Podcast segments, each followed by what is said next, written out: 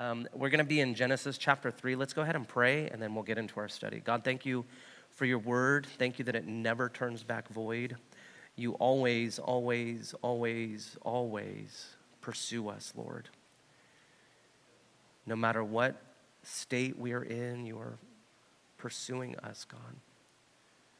It is us, Lord, who choose to turn aside from you, Lord, not you from us. You're always pursuing us, God. Just ask that you would just guide, guard, and direct this time. You just write upon the fleshly tablets of our hearts so we wouldn't miss out on what you want to speak to us tonight, God. We just humble ourselves before your word, Lord. Just thank you in Jesus' name. Amen. And so, uh, continuing through the book of Genesis, we're in, if, if you don't have a Bible, raise your hand. Somebody will bring a Bible to you. And if you don't own a Bible, this is our gift to you. If you do not own a Bible, you can, can keep it. Um, Sunday mornings, we're still going through the book of John. It's been a really good study. But Genesis chapter 3, we've covered creation, we've covered, um, you know, Adam and Eve being uh, created, the first marriage. We covered Adam naming all the animals and everything, um, and God seeing that he needed a helper. Um, in my opinion, and it's always dangerous when a pastor says my opinion, it has you know very little weight to it. It's just my opinion. In my opinion, though, this chapter of the Bible it's very powerful. Um, and you might say, well, okay, the whole Bible is powerful, and yes, it is. Um, but this chapter, it, it, it's, it, it's, it's powerful and, and it's very sad in the fact that the fall of mankind is documented in it. Um, but in contrast to the fall of man, we also see the grace of God and his kindness and love towards Adam and Eve and towards us. We have a great example um, of the way Satan tempts humans with his lies in, in Genesis chapter 3. Uh, we have a great example of the way human beings, you know, us, the way we listen to these distorted truths that Satan speaks out. That's what a lie is it's a distorted truth. It's not any variation of the truth is a lie.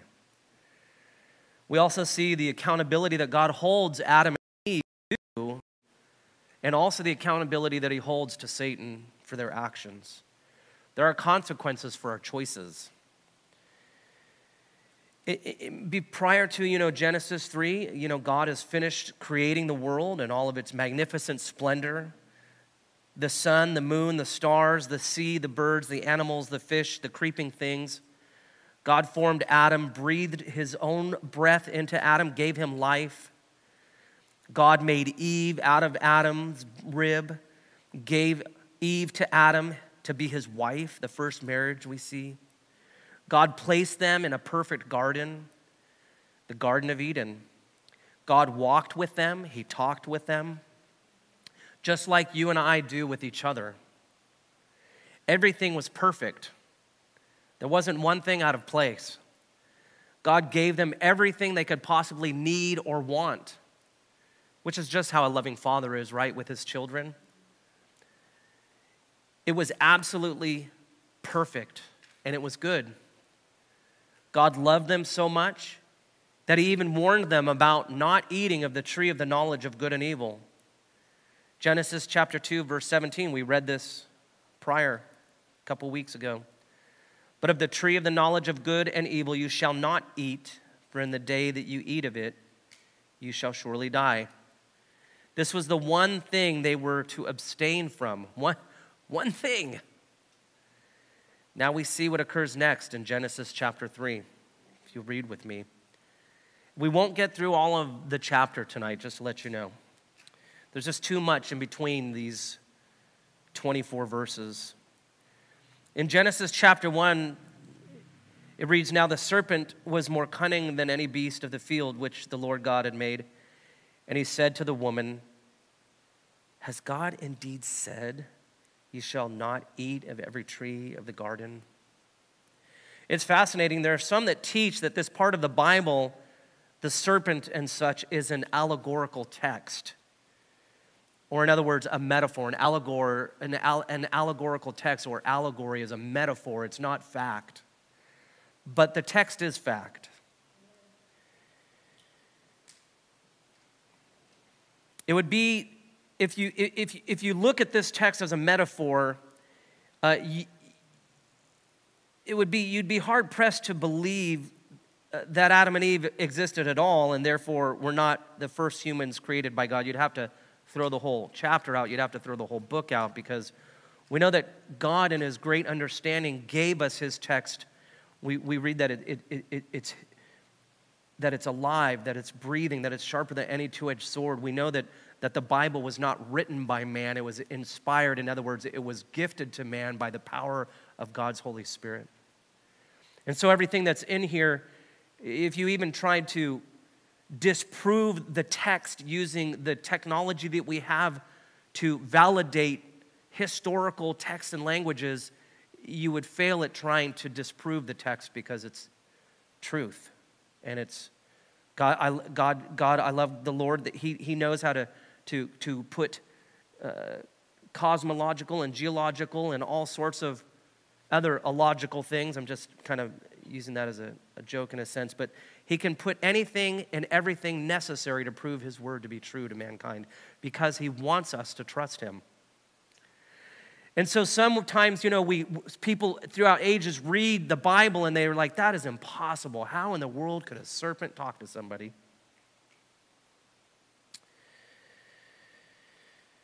So it's important for us to understand that what we read here is not a metaphor, but it's fact. See, the serpent was not always on its belly and eating the dust. The serpent or snake was made to slither on its belly as its curse from God. We read that later on in Genesis 3. We'll read this in a moment if we get there, which uh, we may not get to that part tonight. So we really have no idea if it was an upright or on four legs, if it could fly with wings. We do not know what the serpent physically looked like at this moment in the Genesis account. We just don't know. What we do know is that this serpent was inhabited by Satan, or maybe Satan took the physical form of the serpent to blend in into the settings of the garden. In context of this scripture, we just do not know the exact how and such, but we know that Satan was the one that tempted Eve. We do know that Satan was in the Garden of Eden. I'm going to read Ezekiel chapter 28, verse 30, sorry, verse 13 through 19. You were in Eden, the garden of God. Every precious stone was your covering the sardius, topaz, and diamond, beryl, onyx, and jasper, sapphire, turquoise, and emerald with gold. The workmanship of your timbrels and pipes was prepared for you on the day you were created. You were the anointed cherub who covers I established you. You were on the holy mountain of God. You walked back and forth in the midst of the fiery stones. You were perfect in your ways from the day you were created till iniquity was found in you. By the abundance of your trading, you became, you became filled with violence within, and you sinned. Therefore, I cast you as a profane thing out of the mountain of God, and I destroyed you, O covering cherub, from the midst of the fiery stones. Your heart was lifted up because of your beauty. You corrupted your wisdom for the sake of your splendor. I cast you to the ground. I laid you before kings that they might gaze at you. You defiled your sanctuaries by the multitude of your iniquities, by the iniquities of your trading. Therefore, I brought fire from your midst. It devoured you. I turned you to ashes upon the earth in the sight of all who saw you. All who knew you among the peoples are astonished at you. You have become a horror and shall be no more forever. So, before Satan's fall from heaven, he was of the highest ranking angel, but he was thrown from his place. We see here in the first verses of Ezekiel 28, like I had read, that he was adorned with certain precious stones. Isaiah 14, verse, and you might be asking, well, why are you getting so far into like Satan and, and, and, all of this? It's important for us to understand that Satan was there in this place. He existed there. He, he existed. He was a created being. He's not equal with God, he was created by God. Nothing is equal with God. And he was thrown from heaven. Isaiah chapter 14, verse 12 through 15 says this How you are fallen from heaven, O Lucifer, son of the morning, how you are cut down to the ground, you who weakened the nations. For you have said in your heart, I will ascend into heaven, I will exalt my throne above the stars of God, I will also sit on the mount of the congregation on the farthest side of the north, I will ascend above the heights of the clouds, I will be like the Most High. Yet you shall be brought down to Sheol, to the lowest depths of the pit. Jesus spoke about Satan's fall also. In Luke chapter 10, verse 18, Jesus speaking, and he said to them, I saw Satan fall like lightning from heaven. He was speaking at the time about people coming back and saying all the great things they did for the Lord. And he used this as a statement of pride for us to not be proud about things. Revelation chapter 12, verse 9 says, So the great dragon was cast out. And this is interesting too. We, we don't know what form he had. We, he, we, we, we see in the Bible that a serpent, a, a dragon, uh, we just don't know. Uh, we, we do know, though, that he was a terrible being. He took his place that God had given to him and used it for his own ill gain and his own pride and wanted to take God's throne. He wanted to be God. So we see Revelation 12 9. So the great dragon was cast out, the serpent of old, called the devil and Satan. And when it says the devil and Satan, it's not saying two different beings. It's, it's using that as, you know, I'm dad and I'm father also, and I'm also husband, right? So am I dad separate, father separate, husband separate? No, I'm called those different things. And so we see here that Satan's called the devil and he's called Satan, who deceives the whole world. He was cast to the earth and his angels were cast out with him. We know that there were angels that were thrown from heaven that followed him. Those are demons, okay? So Satan and demons were thrown from heaven. I'm sorry. Satan and angels were thrown from heaven and they caused havoc on the earth. Satan was not, his, his, his fall though, I'm not sure when his fall happened timeline wise. We do know that you know, the Garden of Eden was perfect, sin wasn't there. So it's, it, I, I'm assuming that the enemy, Satan, was not in his fallen state when he came and communicated with Eve. Because we know that, that, that sin didn't exist, evil wasn't there yet. Um, so I'm not sure if him wanting to be like God was before then or during that moment. We don't know the timeline of it. But we just know that he was there and he did tempt Eve. Charles Spurgeon says this We may not understand everything involved in the way Satan used the body of a serpent, but we can know it was true, and this is no mere fable. It is idle to call the narrative of the fall a mere allegory. One had better say at once that he does not believe the book. In other words, does not believe the Bible at all. There was a real serpent, as there was a real paradise. There was a real Adam and Eve who stood at the head of our race. They were the first humans. And they really did sin. They really sinned. And our race is really a fallen place. We must believe this. We also see in Genesis chapter 3, verse 1, that Satan was cunning. If you go back to the text, now the serpent was more cunning than any beast of the field. So we see here that he was cunning, he was crafty, and more cunning than any human being ever could be. In fact, he is the father of lies. John chapter 8, verse 44 You are of your father, the devil, and the desire of your father you want to do. He was a murderer from the beginning and does not stand in the truth because there is no truth in him. When he speaks a lie, he speaks from his own resources, for he, he is a liar and the father of it. He's the father of it because we see in the account of Genesis, he came and breathed the first lie to a human. Picking back up in Genesis chapter 3, verse 2. And the woman said to the serpent, and this is always fascinating to me. So, you know, we, because of our culture and everything, you know, Adam and Eve would not have seen, obviously, the, the, the, Satan clothed himself in a way that would cause Eve to feel the freedom to communicate with him. He was deceptive, okay? Um, one commentator's like, you know, it's possible that Adam and Eve had communication with angelic beings. You know, they communicated with God. Most likely it was Jesus, precarnate um, that, they, that they hung out with because nobody has seen God physically, God the Father. We know that. The Bible tells us that no one has seen him face to face.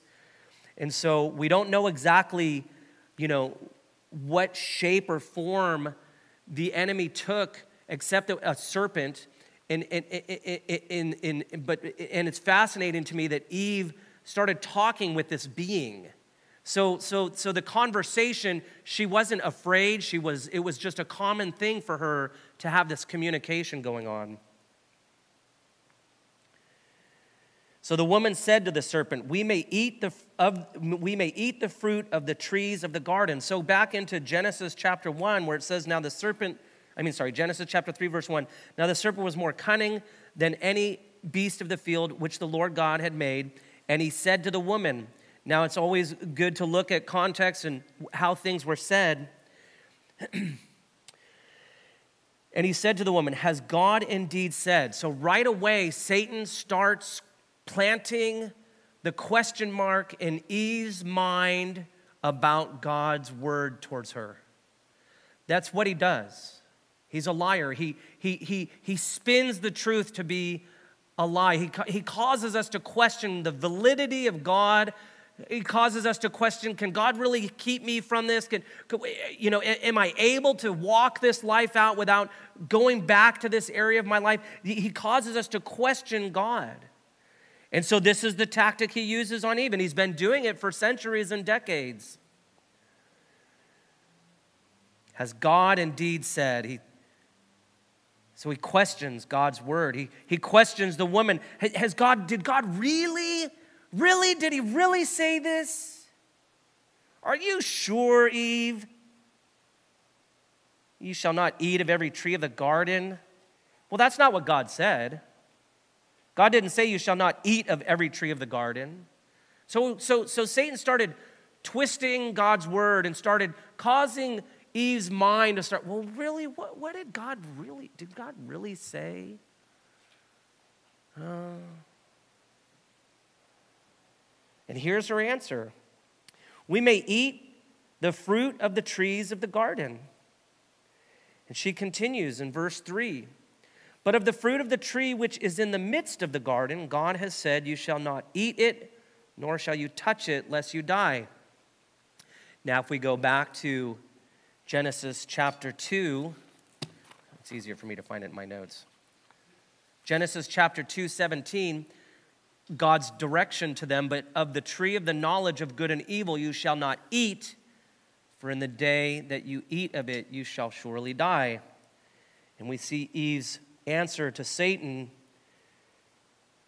but of the fruit of the tree of which is in the midst of the garden, God has said, You shall not eat, nor shall you touch it, lest you die. Now, through my studies of this, so a couple of things can be said about verse 3, about her answer. One, um, she didn't quote what God had told them. Okay? Uh, hold on to that thought. The other, the other thinking too is that, well, maybe Adam said, hey, stay far away from that tree, don't even get around it, don't touch it. And, and, and inherent, in, in, you know, that, there's nothing necessarily wrong with that, okay? What can be wrong, though, in, in this type of situation, we can apply this to our lives, is that in our day and age, especially in our day and age, with the amount of information that's given to us, we have YouTube, we have Facebook, we have TikTok, we have podcasts, we have every single type of information freely available to us. Um, and, and, and, and there's hundreds and hundreds and hundreds and hundreds of men and women out there that are propagating their own doctrine mixed in with the Word of God. And we see here that Eve answered Satan with possibly her and her husband's doctrine mixed in with the Word of God. You shall not eat it, nor shall you touch it, lest you die. God never said don't touch it, just said don't eat it. And so it's important for us as believers, as Christians, to make sure that we take God's word at face value, that we memorize it, that we live it, that we read it, and that we apply it, and that we don't take our own doctrine and try and marry it to the Word of God. There's pulpits that are even in our community where people have made the pulpit a place for militant and political propaganda and not for teaching the Word.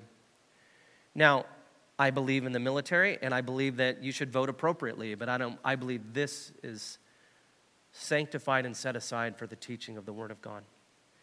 We could have all of our conversations outside of this, but, and so it's important that the Word of God be understood and protected, and, and Eve added something to it. Commentator Clarke on the nor shall you touch it part, quotes this Some Jewish writers state that as soon as the woman had asserted this, in other words, as soon as the woman had spoken this, the serpent pushed her against the tree and said, See, you've touched it, and you're still alive.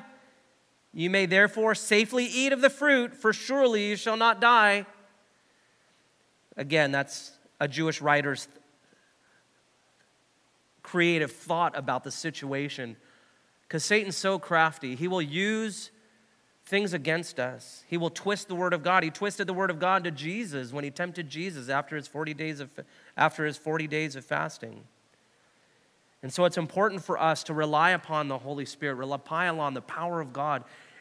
We are not equal to the enemy. We are not greater than Satan. He is a supernatural, powerful entity that is extremely intelligent, that is super smart, and, and, and I talked about this last week that Adam and Eve were in the Garden of Eden. They were in perfection. They walked with God. They had everything given to them. Sin didn't exist. And if Satan can come along and tempt them in that environment, who are we to think that we can overcome that without the power of God in our lives? So we need to rely upon the power of God. Sometimes that just means throwing our hands up saying, Lord, help. You know, I, in James, go there. Give me a second. This isn't in my notes. I apologize. This happens sometimes when I'm teaching.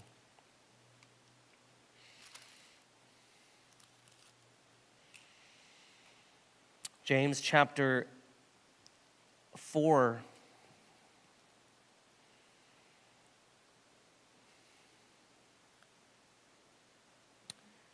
verse 6 through 8 says, But he gives more grace, therefore he says, God resists the proud, but gives grace to the humble.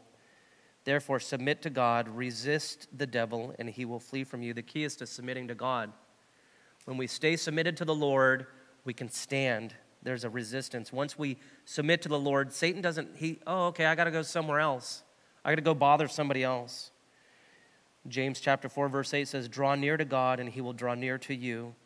Cleanse your hands, you sinners, and purify your hearts, you double-minded." This is such a key verse for our lives, submitting to the Lord and resisting. Submit and resist. But we do that under the power of God, not under our own power. We do that under the direction of the Word of God, not under our own direction. And we see here in Genesis chapter 3, verse 4, Again, Satan questioning, causing the woman, causing Eve to question. He says, Then the serpent said to the woman, You will not surely die. So we see here this conversation, and, the, and I'm going to go back and read the verses again just so we have it all in the way the, the back and forth would have been. Now the serpent is more cunning than, than any beast of the field which the Lord God had made. And he said to the woman, Has God indeed said, You shall not eat of every tree of the garden? And the woman said to the serpent, we may eat of the fruit of the trees of the garden, but of the fruit of the tree of which is in the midst of the garden, God has said, You shall not eat, nor shall you touch it, lest you die. Then the serpent said to the woman, You will not surely die. Hence, why the commentator would have suggested maybe Satan pushed her into the tree and now says, You're not going to die. So again, we see this ploy, this, this, this process that the enemy is in, getting Eve to feed into his thought process. You're not going to die. You won't die. Satan created the thought in Eve's brain was God really saying we would die?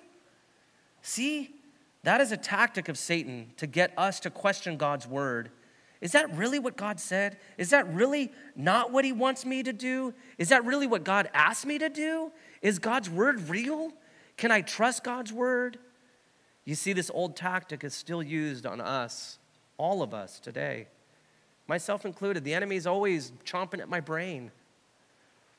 Temptation and all sorts of different things. That's why we have to submit to the Lord and resist. and the enemy will flee. I'm glad that God gives us a plan. He just doesn't leave us in a dark field to die. Verse 5 of Genesis chapter 3. For God knows that in the day you eat, so, so Satan's telling this, Satan's telling this to Eve. You, you will not surely die, for God knows that in the day uh, you eat of it, your eyes will be opened, and you will be like God, knowing good and evil. There, he closes the deal. Starts out causing Eve to question God's word. Eve gives an answer that eh, was kind of there, but not there. Satan doubles down. You're not going to really die.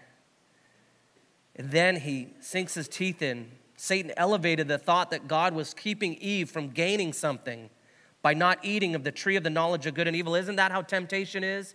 The enemy comes in and like we want to, we don't want to do this, and then like our flesh is, just, yeah, but you know, and uh, well, I won't surely die. We give in. The tactic's been going on since the start of mankind. And I'm so glad that Jesus was sent, our Savior, dying on a cross for our sins. God knew, I, I, I was thinking about this before tonight, just in, in my office preparing, and, and, and actually during worship, um, sorry, and, and I was thinking, you know, why did God allow all this? But what if it was just Adam and Eve only in the garden? Would, would, would we be, would, would, would, would Jesus be available to the whole rest of the world? I mean, if you really go through the history of the Bible, if you go through all of it and the way God pushed, you know, his people to, to propagate the earth, and then the Tower of Babel where he separated everybody out, and it's like God made sure that the whole earth would be propagated by human beings, and then he sent his son in such a way so that the whole earth would be saved. So we always have to trust God's plan because we can look at this and go, why in the world did you allow this to happen, God? But maybe the Lord, and this is just me thinking, maybe God allowed this, and this is a slippery slope speaking this way, but maybe God allowed this to happen so that his son would be available for the whole earth, for all of mankind. We see that in Genesis chapter 3, verse 16, and we're not going to get there today. It's the proto evangelium, the first mention of the gospel. That's why in my opening statement I talked about how that Genesis 3, it's sad, but yet it also shows God's grace and his love and his kindness towards Adam and Eve and towards us. And we will see that next week on Wednesday. So, back into this conversation, Satan totally sinks his teeth in at the end in verse 5 and tells her, Hey, you know what? You're, you're, God's keeping something from you that you want where he says you will be like God. In other words, God is keeping this from you. See, this tree is good for you. You will get what you need. The slithery evil being spoke to her like so slick, and she ate it up. So when the woman saw, now this is very a key verse too, so that when the woman saw that the tree was good for food, that it was pleasant to the eyes and a tree desirable to make one wise, she took of its fruit and ate. She also gave to her husband with her, and he ate. So we see that the serpent said to the woman, you will, you will not surely die. And then he tells her, For God knows that in the day you eat of it, your eyes will be opened, and you will be like God, knowing good and evil. I can just picture Eve just looking at it, going, Oh, I could, I could, I could be like something I'm not. You mean how God made me is less than? God's plan for me is, is sub perfect. It's not all there. I need something more. Isn't that how we are in our life? We want more, more, more, more, more. We're not satisfied. We can't sit at God's feet. We can't pray. We can't, we're not satisfied by just what God wants to give us. That's why the industry of marketing and technology and all of it is just built to make you so burdened by just needing everything but God, and it, it never satisfies. Never satisfies. I come from industries of money, money, money, money. I, I, my background is sales. Um, I worked in the jewelry industry. I've dealt with hundreds of thousands of dollars. I watch people just spend tons and tons of money, anniversaries, Rolex watches, and all of this stuff. I sold real estate for a time. People just, oh, I gotta have this tile. And I, I mean, I, in new houses, I watch husband and wives like, we gotta have this plug over here. And like, like we're wired for this. We're wired to be satisfied by something. And Satan knew that. And he caused Eve's mind, her thinking about God, he, her thinking about God's word to be less than. And then he made her feel like what God was giving her wasn't good enough. And isn't that how we are when we come to a place of, of salvation? You know, we're afraid to give our life to the Lord. Well, you know, Lord, I've done too much. You, you, you, can't, you can't handle me, or, or you're not good enough to take care of me. Or I've heard, heard people say, if I walk in a church, the ceiling's gonna fall down on me. You know, and it's like, you know, we, we discount the reality of God's love and His magnificence and His power to set a person free from the bondage of sin and death. And we discount the reality of that. And God sent His Son Jesus to die on a cross to pay the penalty for our sin that we wouldn't have to.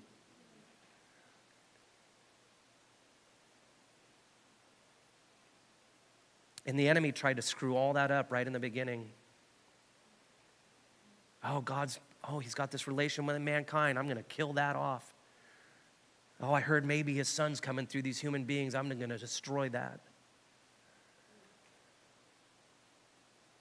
And he used Adam and Eve. He thought he won. Satan thought he won. So sly.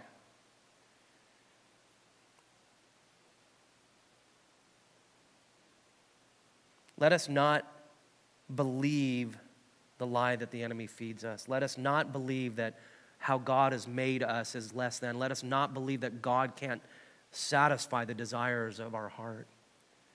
It's through our relationship with Jesus that we learn to trust Him, that we learn to abide with Him. God's word says if we abide in Him, He abides in us. Like there's this joining, this relationship with Him. And Satan tried to destroy that in the very beginning. And so he plays into this, this human peace that Eve had, that all of us have, this lustful desire. Verse 6 So when the woman saw the tree, that it was good for food, that it was pleasant to the eyes, and the tree desirable to make one wise. It's interesting that it says desirable to make one wise. How could she know that?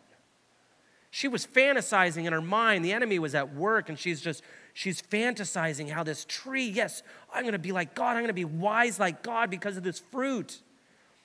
So she took of it and she gave it to her husband. She gave it to Adam.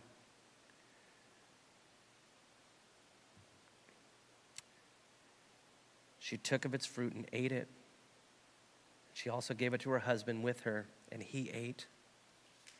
See, Eve pondered what the serpent said. That's when we really get into trouble. When the enemy comes in and starts feeding us lies or starts tempting us, when we start playing with those thoughts in our mind, that's when we, when we are not submitting to the Lord and resisting the enemy. That's when we're playing with fire in our lives. We're playing with temptation, and Eve did that. So Eve pondered what the serpent said. She lingered at the tree of the knowledge of good and evil and Eve gave in to the temptation. We see three things here.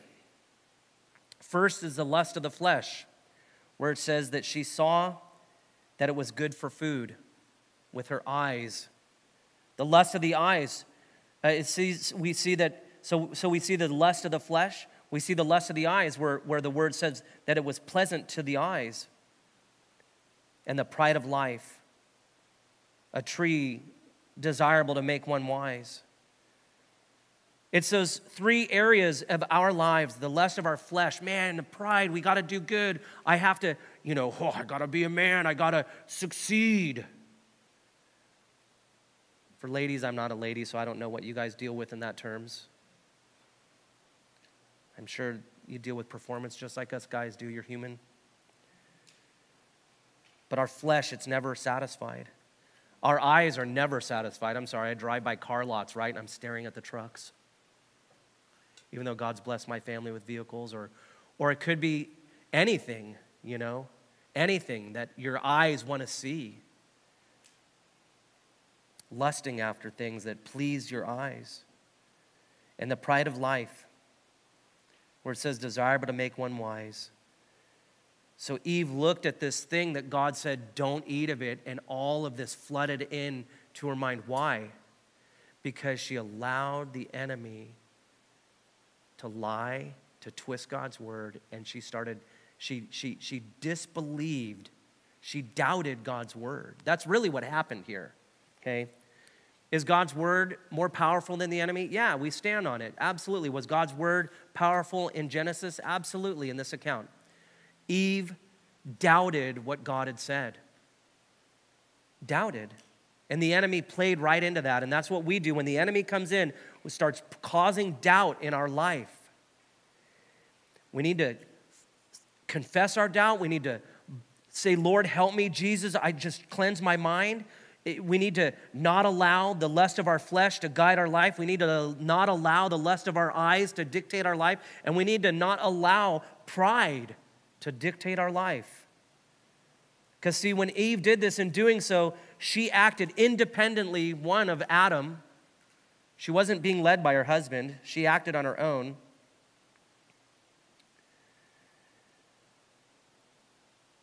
She acted independently of Adam. Adam was her head, her husband. She should have consulted with him instead of usurping his authority. She never involved him. She just had this conversation with this entity and ate of it and said, Hey, here. Later on in the story, we see the first back and forth God, it's the woman you gave me, it's the serpent. We see the first passing the buck. That's next week not taking responsibility for our actions.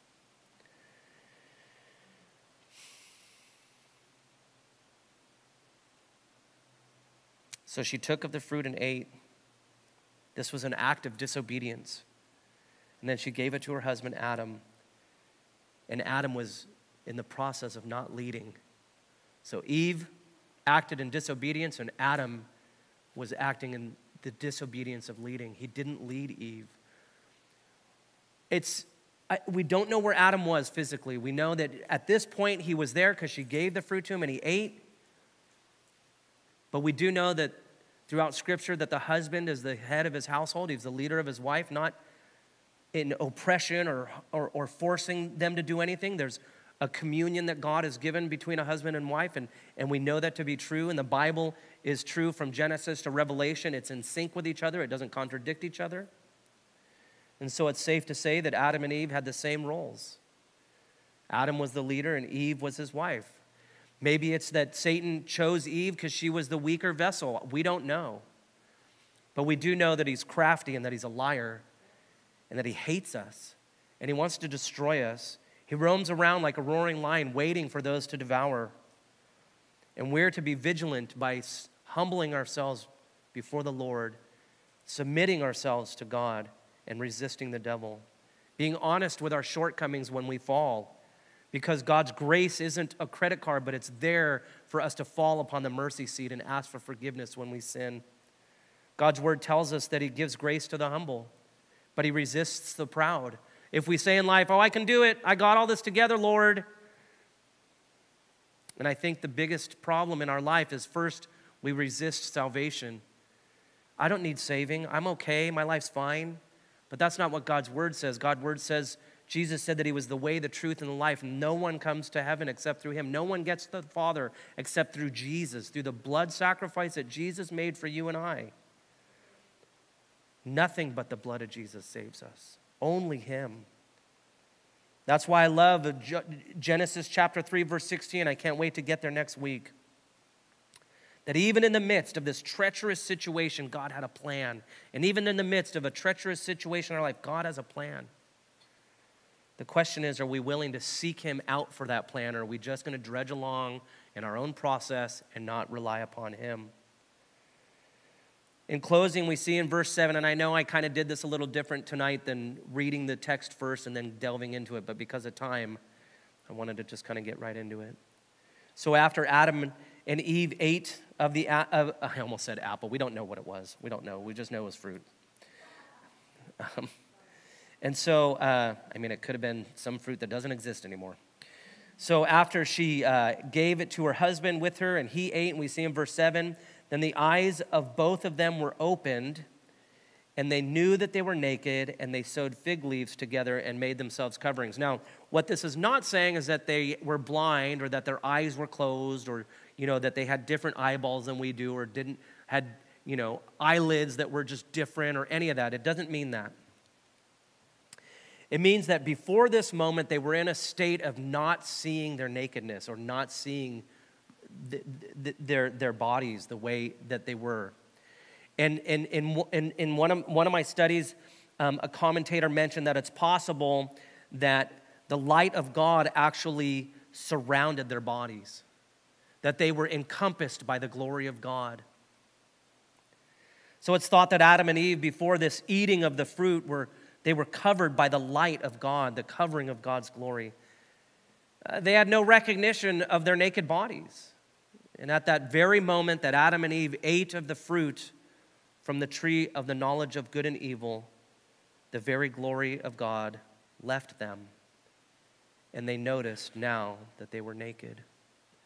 That's really the, the, the thing that happens in our life that, that when we sin, that God will not uh, abide where sin uh, abounds. He, he can't. He, he, but God's word tells us that where sin abounds, grace abounds much more, not as a, an excuse to continue sinning, but for the fact of the matter is that it doesn't matter how far away you've been from God, He's just one prayer away from being connected to Him.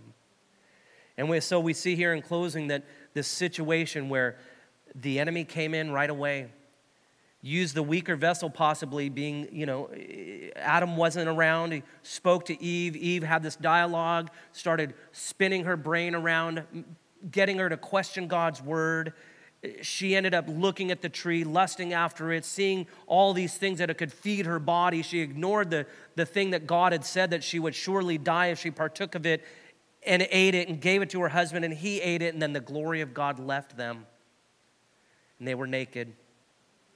And next week, we'll continue the account of the fall of man and learn about God's redemptive plan, even in the midst of this treachery. Let's pray.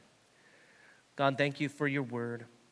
I thank you so much, Jesus, that you saw me knowing who I was in the midst of my sin, and you ran passionately after me using people and places and things, and you constantly knocked on the door of my heart and mind calling me to you. And you still do that today. Lord, I pray that you would help us to be convicted of areas of our life that aren't godly, that aren't lined up with who you are and what you're about. Holy Spirit, you bring conviction of sin. You, you bring us to a place of recognizing our need for Jesus, our Savior. And we thank you for the account in Genesis, how we can read about the enemy and how crafty he was. And Lord, it's like the, the, the, the enemy schemes are like the plans are laid open before us. We can see the map of his army, and we know that you are greater than that.